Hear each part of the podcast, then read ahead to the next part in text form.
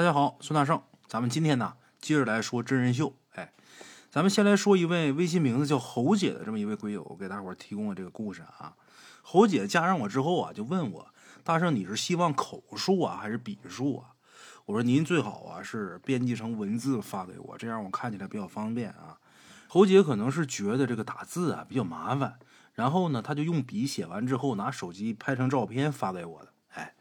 他说他是北京市密云区的人，今年五十四岁，他家是密云水库附近的一个村子，具体的名字呢他就不说了。他呢经人介绍嫁给了离他们村子五里地的另外一个村。他是二十二岁结的婚，二十三岁呢生了一个女儿。据侯姐说啊，所有不好的事儿都是在她生了闺女以后。哎，侯姐说倒不是说因为她闺女的原因，这是一点一点累积的。侯姐说，结婚以前呢，她在他们家附近的一个服装工厂上班。结了婚以后啊，也一直还在那工作啊，一直工作到预产期，在家待产。哎，连待产在坐月子。她说这下可坏了，为什么？因为以前上班啊跑惯了，冷不丁的什么都不让她干，整天躺着，这下上火了，饭也吃不下去了。据她说啊，一袋方便面能吃上一天，什么都吃不下去。再加上生孩子的时候啊，出血太多了，别人坐月子都会变胖，她坐月子出月子的时候瘦了十多斤，身高将近一米六，剩不到九十斤了，一下这身体啊就垮了，经常是头晕目眩、四肢无力。哎，最可怕的是啊，也不知道从什么时候开始，开始鬼压床了。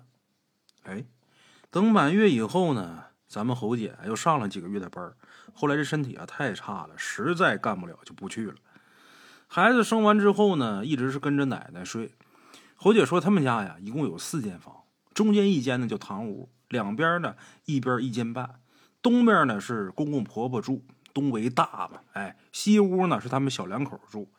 这事儿是发生在九二年、九三年左右，哎，那时候房子也都是老房子，不咋样。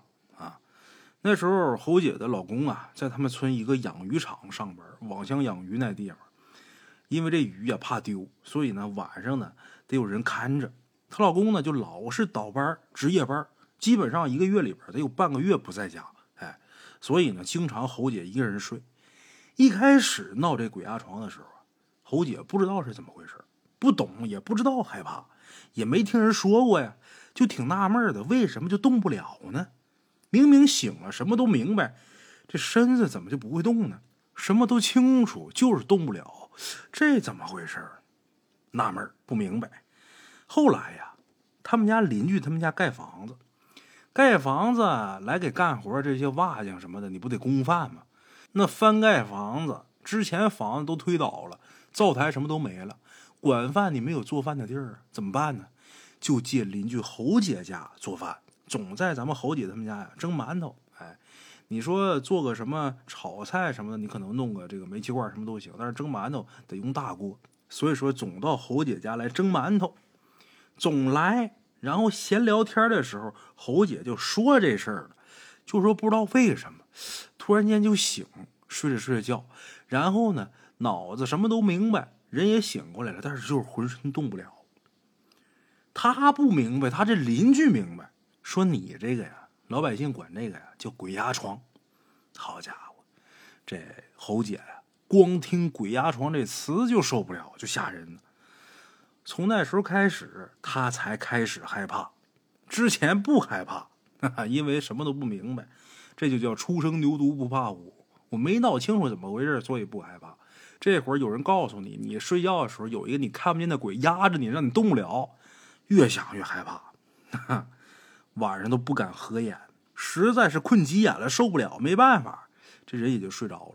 反正是自己有意识，这身体不强制你睡的时候，他是坚决不敢睡的，不敢合眼，啊，就这么胆战心惊的熬着。反正几乎是每天呢都会发生鬼压床。他公公婆婆呢还把家里边养的一只大鹅拴在这侯姐住的西屋的窗根底下去，啊，这大鹅据说也能辟邪啊。让这大鹅给看着，你说一般你拴个黑狗啊，绑个公鸡都好理解，人弄个大鹅，哎，侯姐说不管事儿啊，该来还来，哎，一直到九月底十月初的那天，他记得很清楚啊。他说那天来了个更吓人的，怎么回事呢？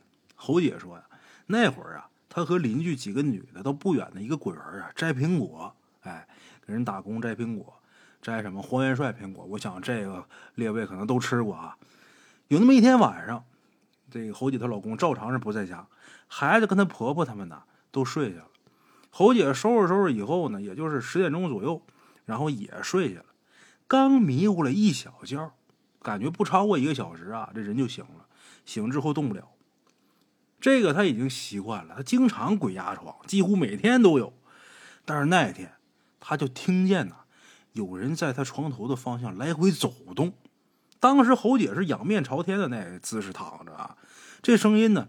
就离他头发，据他描述，也就是几十公分的距离，来回走，特别近，就好像穿着一双没有脚后跟的破鞋，踏啦踏啦的。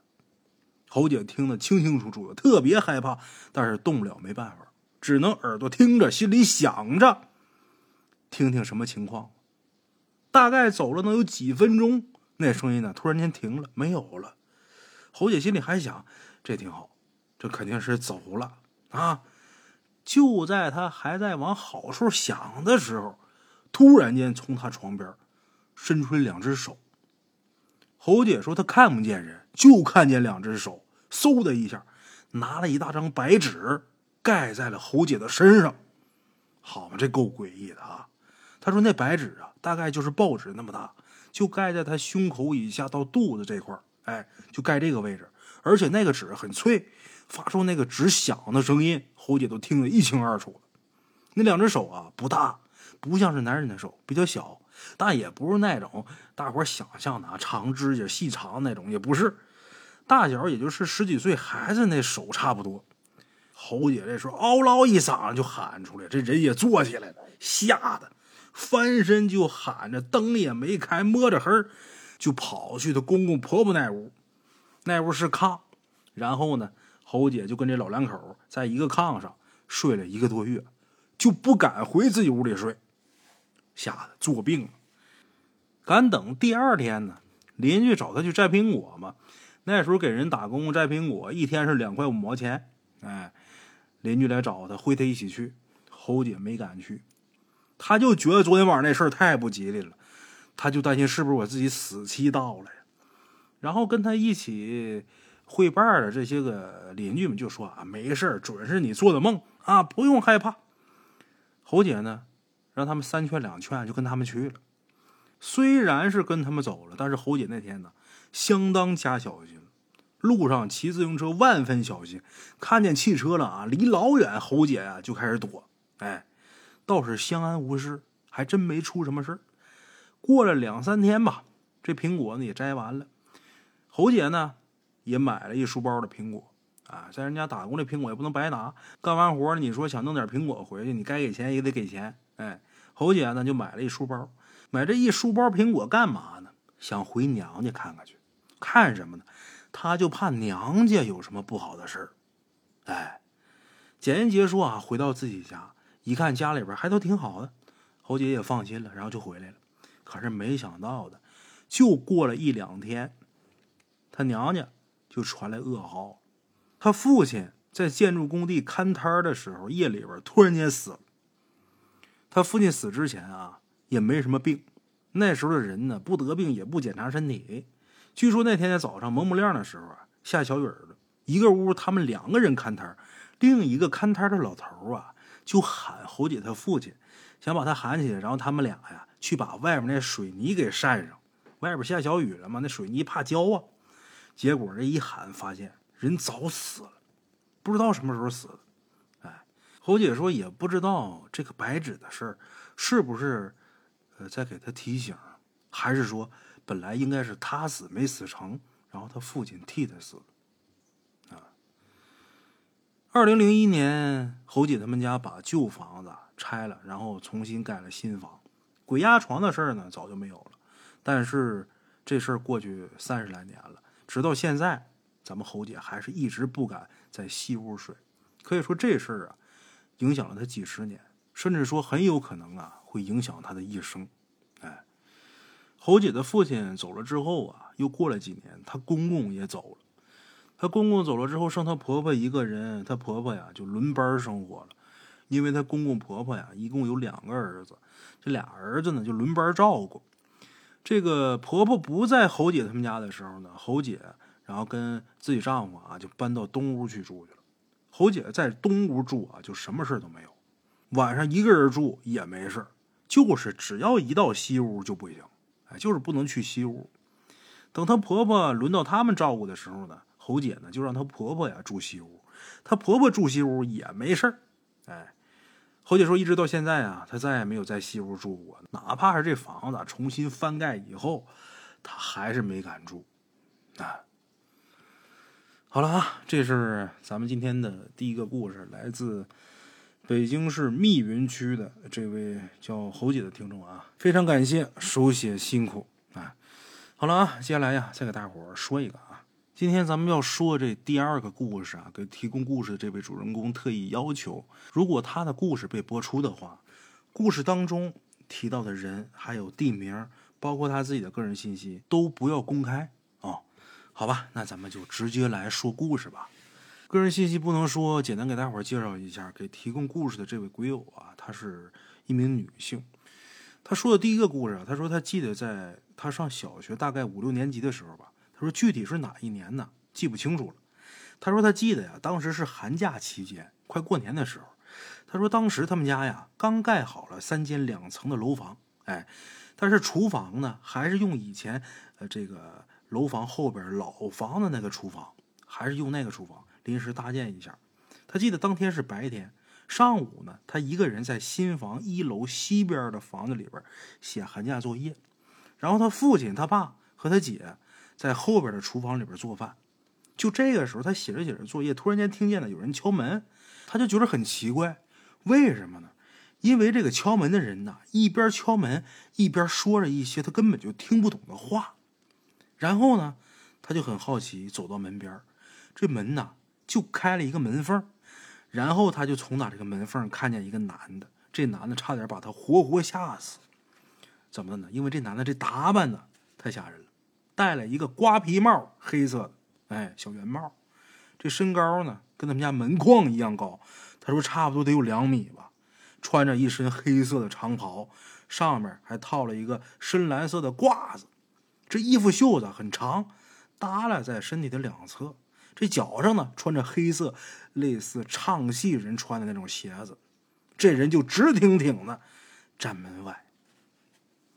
列位注意，白天他在写作业，这不存在说这是他的梦或者怎么样。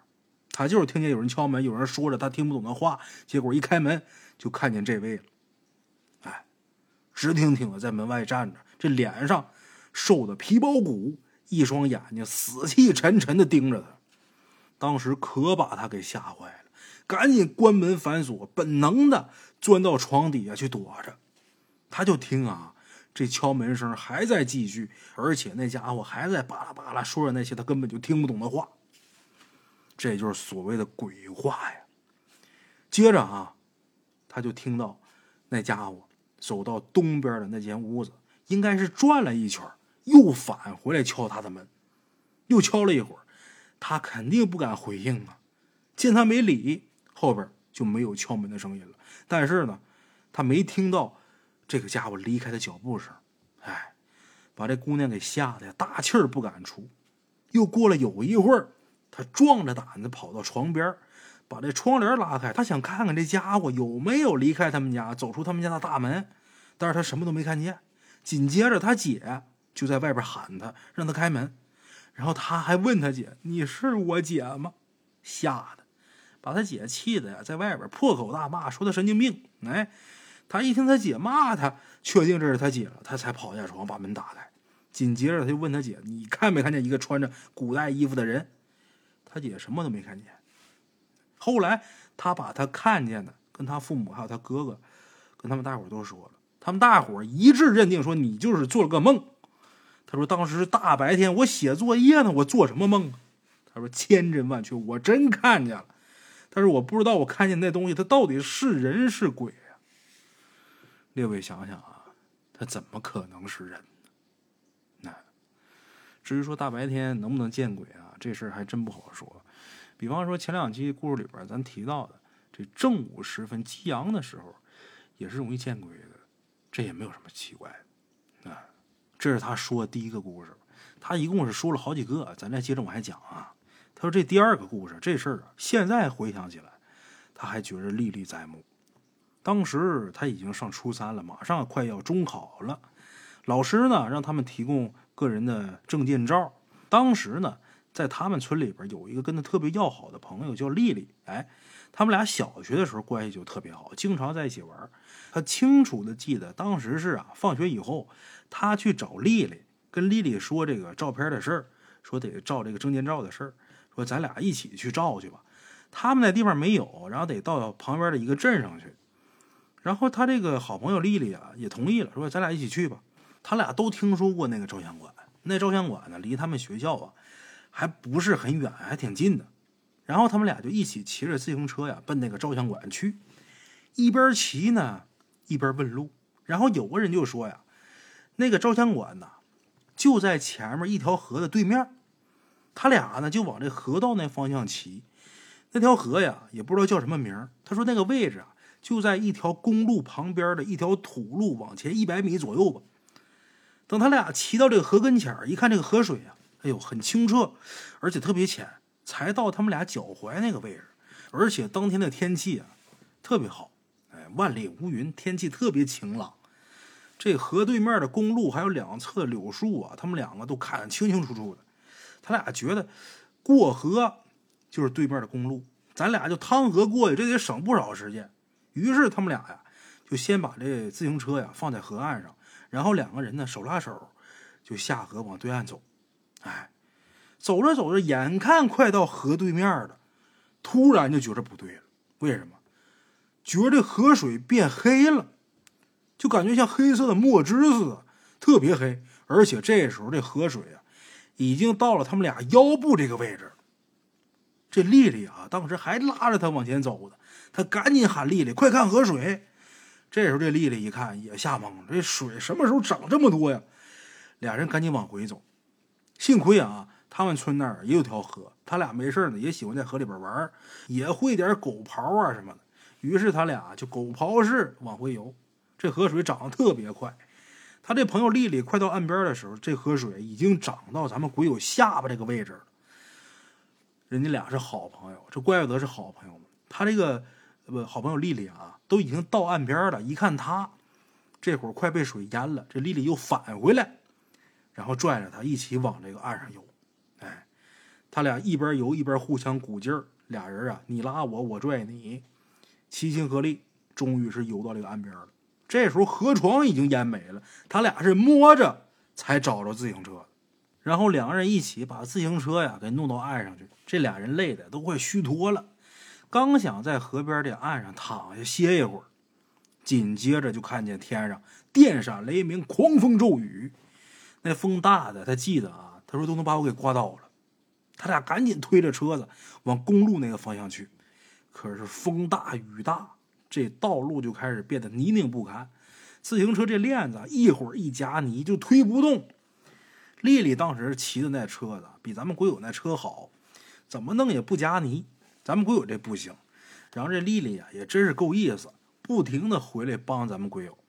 终于这俩人是跌跌撞撞的，可算把这车子推到公路下边。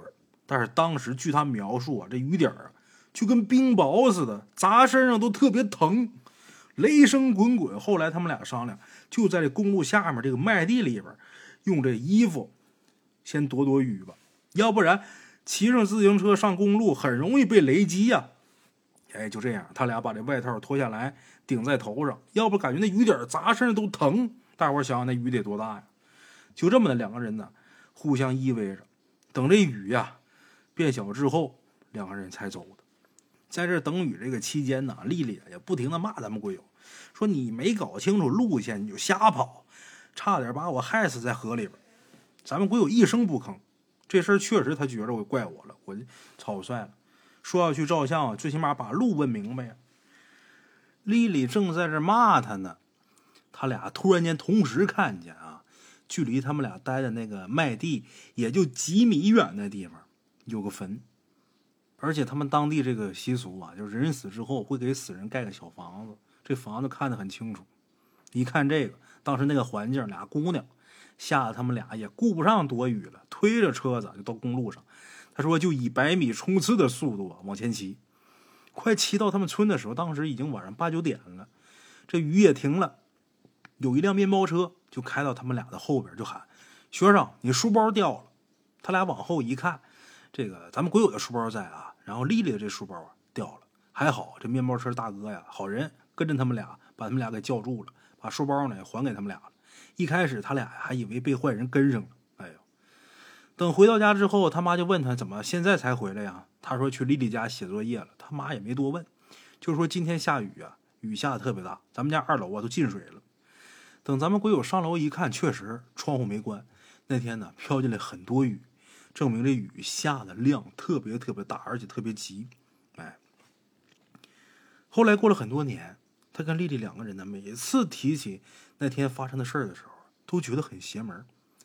明明下河的时候艳阳高照，怎么就变成电闪雷鸣、狂风暴雨了？明明河水之前只到脚踝，怎么他俩走到一半，这河水就涨到腰了呢？而且这河水怎么就变成黑色的了呢？怎么想怎么都觉得不可思议。哎，他说呢，这事儿啊，用科学解释呢，很有可能是上游啊先下暴雨了。然后呢，这河水开始大涨，然后漫到下游来了。这乌云呢，随之也过来了。然后下游就开始下雨。他说：“可是如果这河水啊往下游漫过来的话，他们俩为什么没有感觉？应该觉得有很大的流水声啊。可是当时他就是觉得静悄悄的啊。其实这事儿，河水突然间涨啊，这声音也不会变得特别大，这倒是没什么奇怪的，因为。”我们小时候在河里边玩的时候，上游要是下雨，这水突然间涨，也没什么声音，也是静悄悄的。但是就这个这云彩啊，来这么快，这事挺奇怪的。你说风大，这云彩吹得快，走得快，那也没有那么快的。他俩从河边刚走到河中间，那能用多长时间呢？刚才晴空万里的，怎么突然间就这样？这挺奇怪的。这一系列的现象，哪怕是说可以用科学解释得了，但是有一个事儿就不太好解释。什么事儿呢？为什么他们俩那天非得要趟河？为什么他们俩那天在没清楚路线的情况下就执意的奔了那个照相馆？而恰巧在下水之后就出现了一系列的变化。这件事情细思极恐啊！哎，好了啊，这是第二个故事。第三个故事啊，咱们鬼友说是发生在他上高二的时候，当时是冬天啊。他和班里的一个女生啊，合租在距离学校很近的一个城中村里边。他说那天晚上他们俩一起啊要去厕所。当时呢，他们租的那个房子是在一个大院里边西侧的一间屋子，而这个厕所呢在院子东侧的后边。当时院子到厕所有一节路，这房东呢用木板搭建在东侧房子的边上，每次过了院子得迈上这木板才能到后边的厕所。他们两个先后走上木板，然后到后边。他先解决完之后呢，他这朋友啊，他这同学呀，就让他在这个院子木板那等他。他说：“好，我在那等你。”然后呢，他就走回过来这个木板，就在这个木板西侧下边等着他这同学。等了一会儿，他突然间看见这个木板上站着一个人。他说：“当时虽然是冬天晚上，但是月亮特别亮那天。”他说：“他当时啊，只能看见是一个人形黑色的轮廓，但是怎么都看不见脸的样子。但是他能看见这个人的发型是一个男人的板寸。哎，这人身高看起来啊，能有一米七到一米八左右。哎，他那个女同学刚巧也是短头发，但是他那个短发呀是有点自来卷的，而且咱们鬼友看到的黑色人形的头发是根根直立的状态。”就是板寸，当时把咱们鬼友吓得撒丫子就跑，跑进宿舍之后，把这门就给反锁了。然后他这同学呀，紧跟着就跑过来敲门，让咱们鬼友开门。然后他把门开开之后，他这同学就问他：“你干嘛跑啊？”鬼友这时候就本能的问他这同学：“刚才是你站木板上看我吗？”他这同学说：“我一出来我就看见你往院子里跑，然后把他也吓够呛，他也赶紧跟着咱们鬼友往回跑。”哎，后来他的同学说呀，说你肯定是看花眼了，你看错了，当时你看见的那人可能就是我。哎，可是咱们鬼友心里明白，我当时再怎么花眼，我能把卷发看成板寸吗？能把一米六看成一米八吗？而且那个脑型明显比他同学要大很多。哎，到现在咱们鬼友还清楚的记得，那个人是站在那儿。咱们鬼友还愣了一段时间才跑的。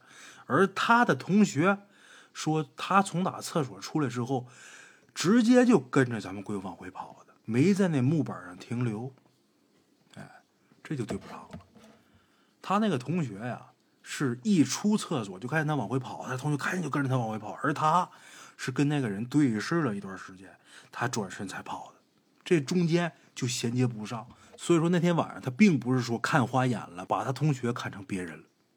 哎，这是这位鬼友说的第三个故事啊。除了这第三个故事之外啊，他还说了两个他自己濒死的体验。哎，咱们一起来听听啊。他说这件事情啊是发生在非典时期。当时呢，他已经上大学了，学校呢基本封校，外出是有限制的。当时啊是夏天，有那么一天早上呢，他起床，拿着刷牙的杯子，还有洗脸的盆儿，去宿舍的水房洗漱。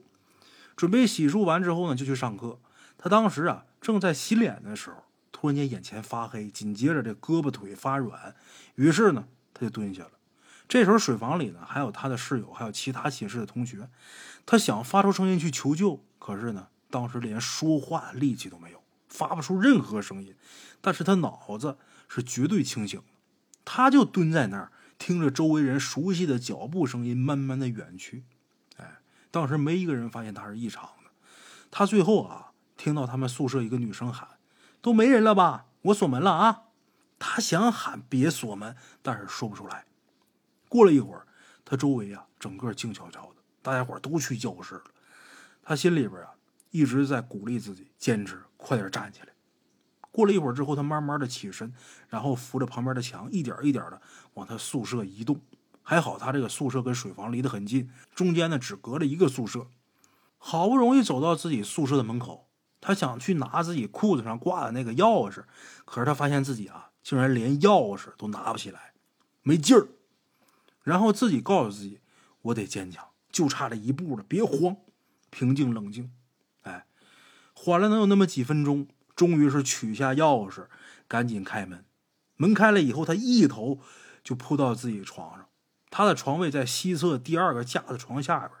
躺在床上以后，他发现自己又看不见了，然后闭上眼睛，紧接着听见一个声音说：“你死了。”咱们鬼友心里就说：“我才二十岁啊，我就这么死了，我不甘心呀。”紧接着，他就感觉自己啊，在一个黑色的类似于山洞或者隧道的地方，里边呢很黑。他在里边啊到处爬，可是就是找不着出口，出不去。于是他在心里边告诉自己：“我不服，我还年轻，我不想就这么死了。”爬了一会儿之后，他听到水滴的声音了。他曾经啊看到过一本书，这书上说有水的地方就靠近洞口了。哎，这回给自己信心了。赶紧沿着这个水滴的声音爬，爬着爬着，突然间眼前一片光亮，猛的他睁开眼睛，他能看见了。这时候他浑身酸疼，没力气，后来就睡着了。等他的室友们回来，都问他怎么没上课呢？然后他就说头疼，浑身疼。之后他这些室友们呢，帮他买了饭，吃过饭之后呢，他给他姐打电话，就说了整件事儿。他姐姐就说：“你是不是染上非典了？”他说：“这倒是不可能，因为这非典发病啊是高烧、肺部感染嘛。”他说：“我是浑身酸疼，我也没发烧啊。”后来他姐不放心，说他来他学校啊看看他。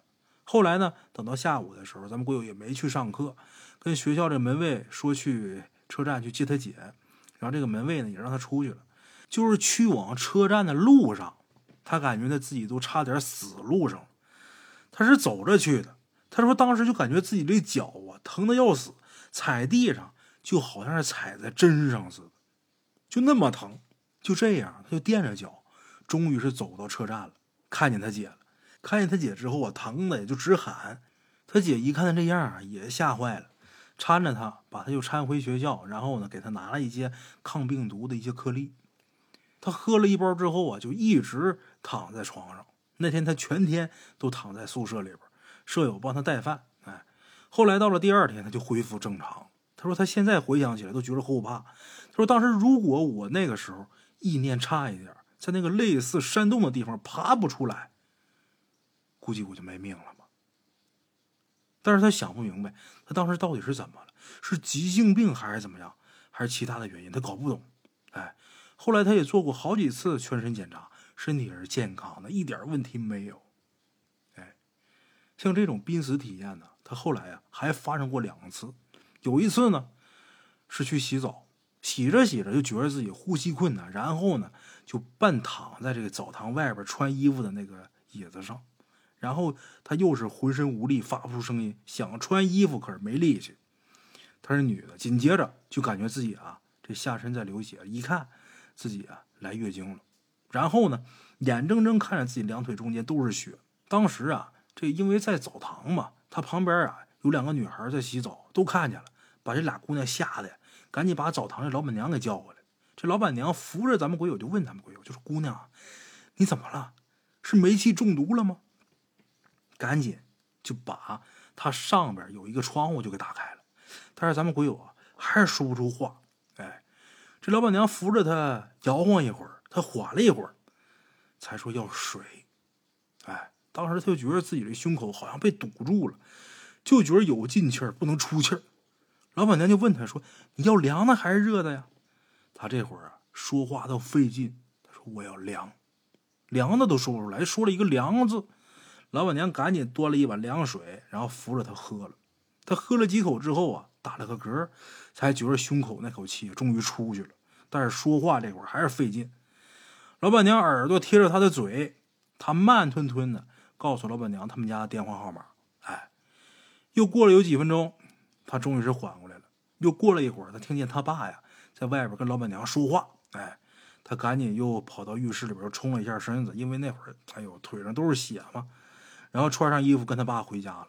他们俩走的时候，这老板娘拍着自己胸口说：“你娃刚才那样太吓人了，你赶紧回家带他去医院看看吧。”啊，回家之后呢，鬼友说我就已经好了，但是他爸呢还是硬拉着他，非得要去医院去检查。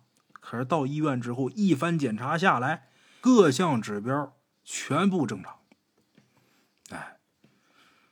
这是第二次，第三次发病是在公交车上，也是觉得胸闷，然后这气上不来。公交车一停，他赶紧下车拦了个出租车。有个的哥啊，看他捂着胸口，赶紧停到他跟前，然后把他送到最近的医院，然后让咱们鬼友啊挂了个急诊。他挂了急诊之后，当时又是腿脚发软，那护士啊扶着他去挂号，挂完号之后带着他到急救室。这大夫呢就压他胸口压了几下，然后问咱们鬼友怎么样了，咱们鬼友就坐起来了。又恢复正常，然后他们又给咱们国友做了心电图，还有其他心脏的检查，全都没问题。哎，大夫说你这种情况啊，很有可能就是突发性的，平时可能没有任何征兆，就是突然间发病。哎，鬼友说经历了这几次啊，他也看淡了，生死有命。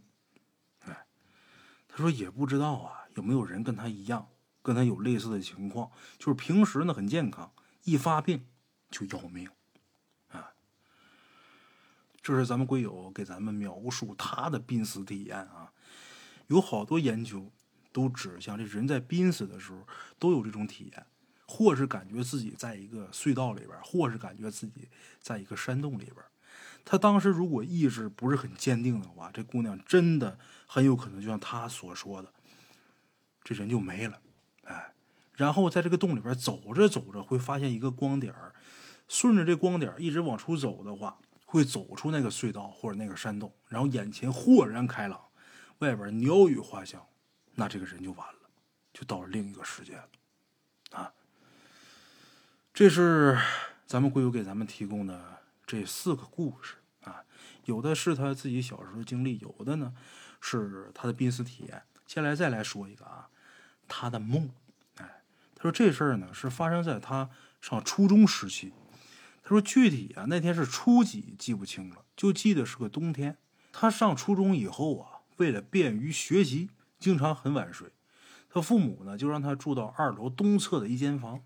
他姐姐当时啊，在上中专住校。哎，他哥哥呢，早就工作了，基本他们俩周末才回家。他姐回来呢，就跟咱们鬼友睡二楼，他哥呢睡一楼西侧的单间所以平时啊，咱们鬼友基本都是单独住二楼。晚上的时候有点害怕，然后他就开着灯睡觉。但是有的时候被他爸看见呢，会说他，说他浪费电啊，强行把这灯给关掉。过去农村家庭基本都是很节俭。晚上你说你睡觉你开什么灯啊？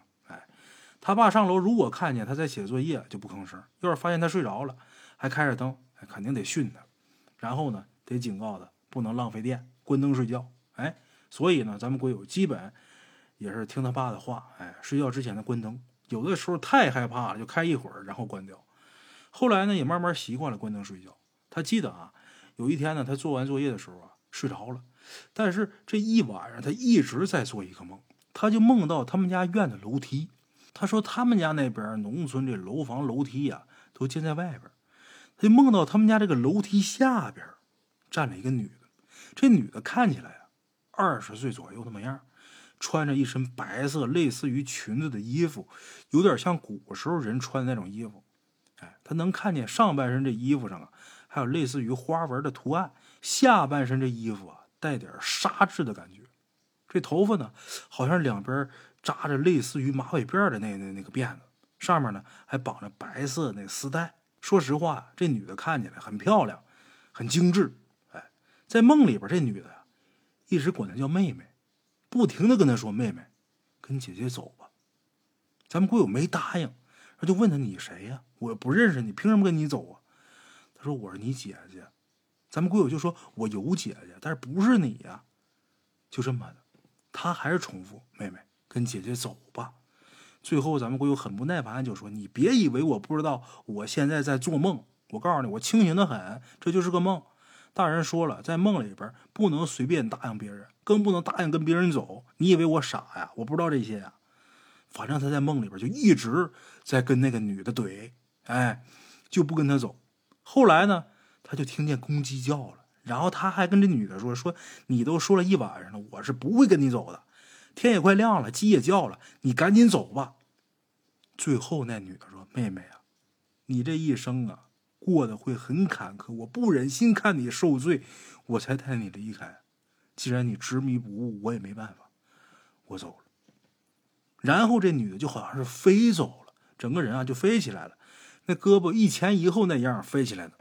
紧接着呢，咱们鬼友就醒了，因为跟他折腾了一晚上，第二天呢头昏脑胀的去上学。那天呢还下雪了，路很滑。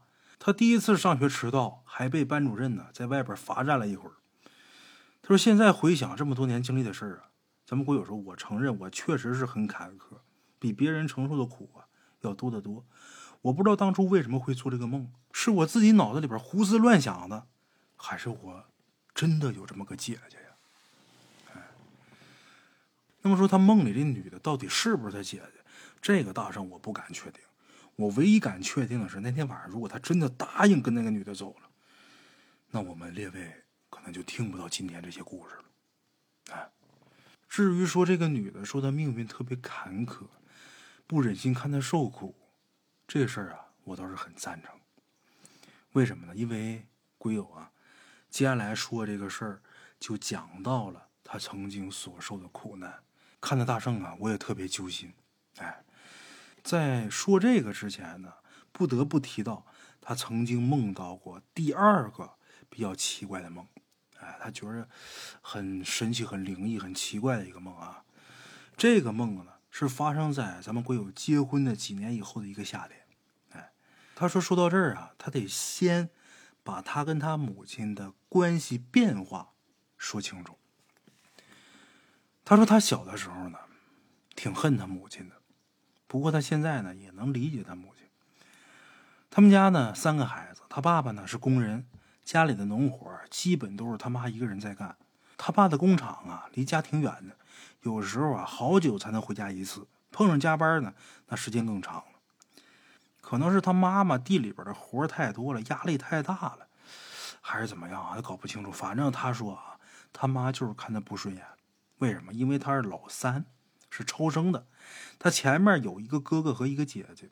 他说那时候他妈呀，已经做这个避孕措施，已经带环了，可是还是怀上他了。哎，可能过去这个节育手术啊不规范吧？啊，他妈妈当时是要把他给打掉的，但是他爸呢没让。他爸说看着呀，应该是个男孩。他爸妈呢有很严重的重男轻女的这个情节。哎，他爸坚持不让打，最后他妈也同意了。这肚子一天比一天大，这肚子大了，被妇联主任给拉到医院，强制要把这孩子给打掉嘛。他爸呢给村里这妇联主任呢，当时是给塞了五十块钱，这是当时他爸一个月的工资，给塞了五十块钱才保住了咱们鬼友。哎，本来想着应该是个男孩，结果一生下来是个女孩。他妈当时啊就想把他给送人，送谁呢？送他姨妈。哎，已经给他姨妈写信了，因为他姨妈呀，当时是两个儿子，他非要把他送给他姨妈抚养。结果呢，鬼友他爸说算了，不送人了。这孩子能生到我跟前算是跟我有缘分。我的女儿怎么能让别人养呢？砸锅卖铁我也要养。最后鬼友他妈没辙，就把咱们鬼友留下了。可是从小，咱们鬼友说，我听到最多的话就是。当初就应该把你淹死在尿盆里。鬼友说：“我十二岁之前，由于超生，村里边没有分地，十二岁之后才有了自己的地。他妈经常说你是啃着你哥你姐的肉长大的，每次就你吃饭吃的多，就你自私。”鬼友说：“当时我年纪小，也不懂得谦让。我哥跟我姐很懂事，每次都把好吃的留给我，看我喜欢，他俩就分我吃。”但是他这个行为他妈看不惯，总说咱们鬼友自私。哎，鬼友说有很多次，他早上迷迷糊糊的时候能听见他妈把他姐姐哥哥叫起来，让他们小声点，悄悄的去外边屋里边吃早饭。咱们鬼友也不吭声，他知道他母亲从他骨子里边恨他，认为他是负担。每次他母亲心情不好的时候，就会使劲的打他。他说：“他从小经常被他妈妈暴打，他妈妈最喜欢打他的头。他记忆最深刻的一次，是他妈妈当时在院子里边种了好像是金瓜，就那种瓜外表长得很像苦瓜，成熟以后啊就是漂亮的金黄，带点橙色的样子。他说里边那籽儿啊好像是红色的。他妈很喜欢那种瓜。后来呢，有一个瓜已经变成橙黄色了。有一天，他妈干活回家。”发现那个瓜呀，从打中间裂开了，能看见里边红色的瓜子了。刚好咱们鬼友在院子里边玩，他妈立马就火冒三丈，二话不说上前就质问他。咱们鬼友说我没动，是他自己裂开的。他妈就说你胡说，就你在院子里边玩，肯定是你掰开的。然后不容分说，劈头盖脸就开始打咱们鬼友的头和背，最后呢。把他给踢倒，用脚在他脊背上踩，使劲踩、踢、打。据咱们鬼友说，后来他被打的都已经麻木了。他当时也就七八岁吧，他哥跟他姐都看傻了，过来拉他妈。最后他哥大吼一声：“不就是一个瓜吗？你要打死妹妹吗？”他妈听见他哥喊，才住手。后来，咱们鬼友说，他躺在床上，听到他妈给他爸描述是怎么打他的，然后他爸只不过是淡淡的说：“以后不要打娃头了，你把他打成傻子了，以后咋办呢？”咱们鬼友听见他妈很不甘心的说：“我还以为能打死他呢，他还挺硬，这不没事吗？”咱们鬼友当时听见他们的对话了，他说：“我当时真想杀了他。他小的时候觉得他母亲就是魔鬼，他在外边从来没人敢打他，没人敢欺负他，但是整天被自己妈妈打。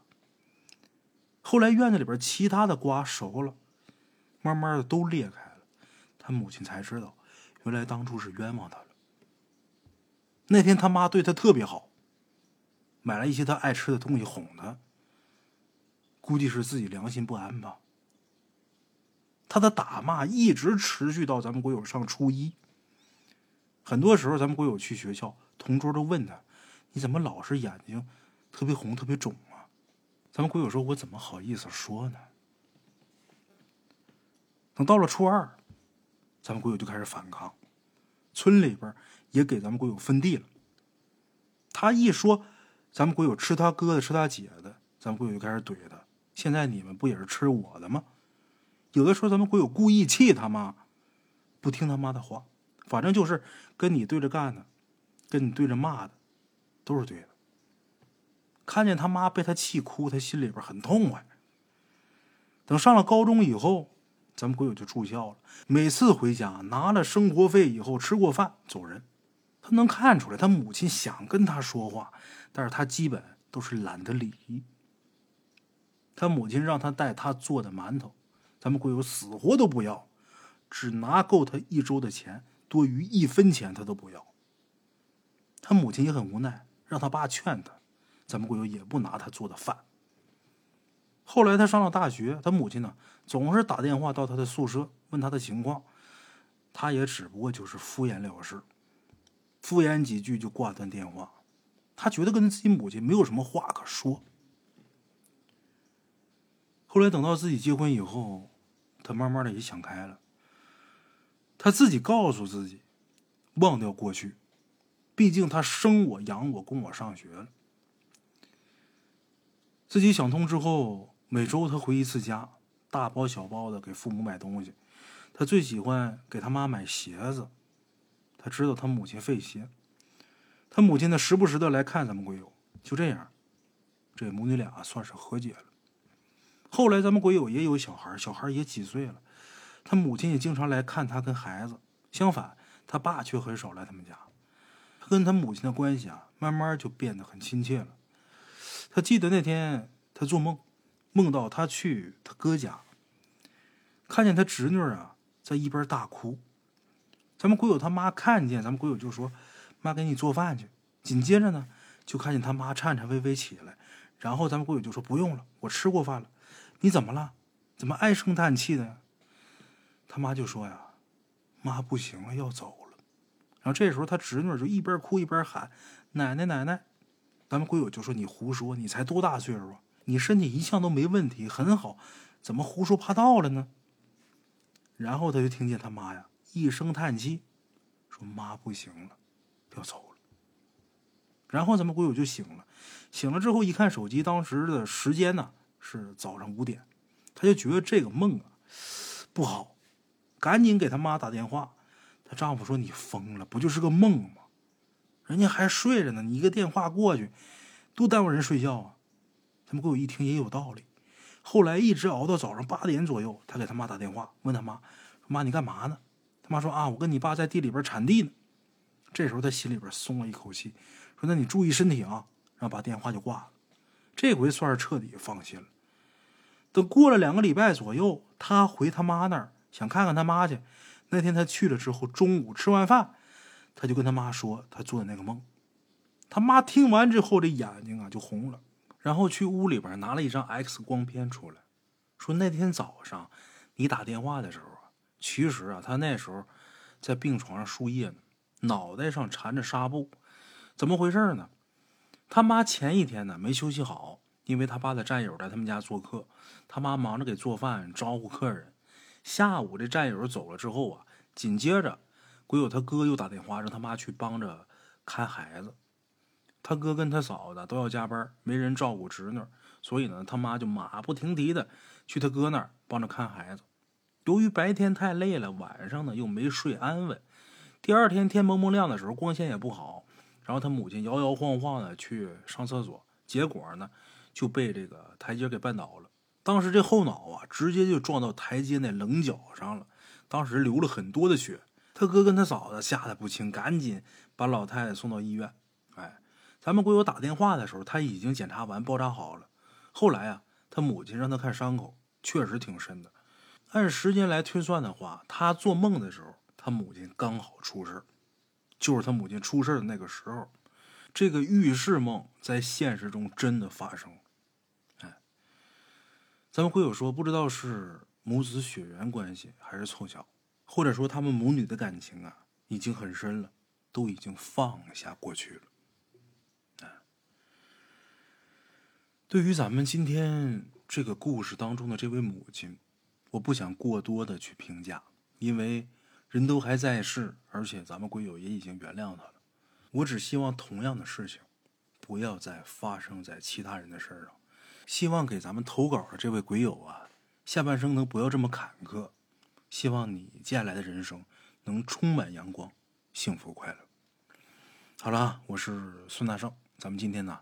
就到这儿，下期见。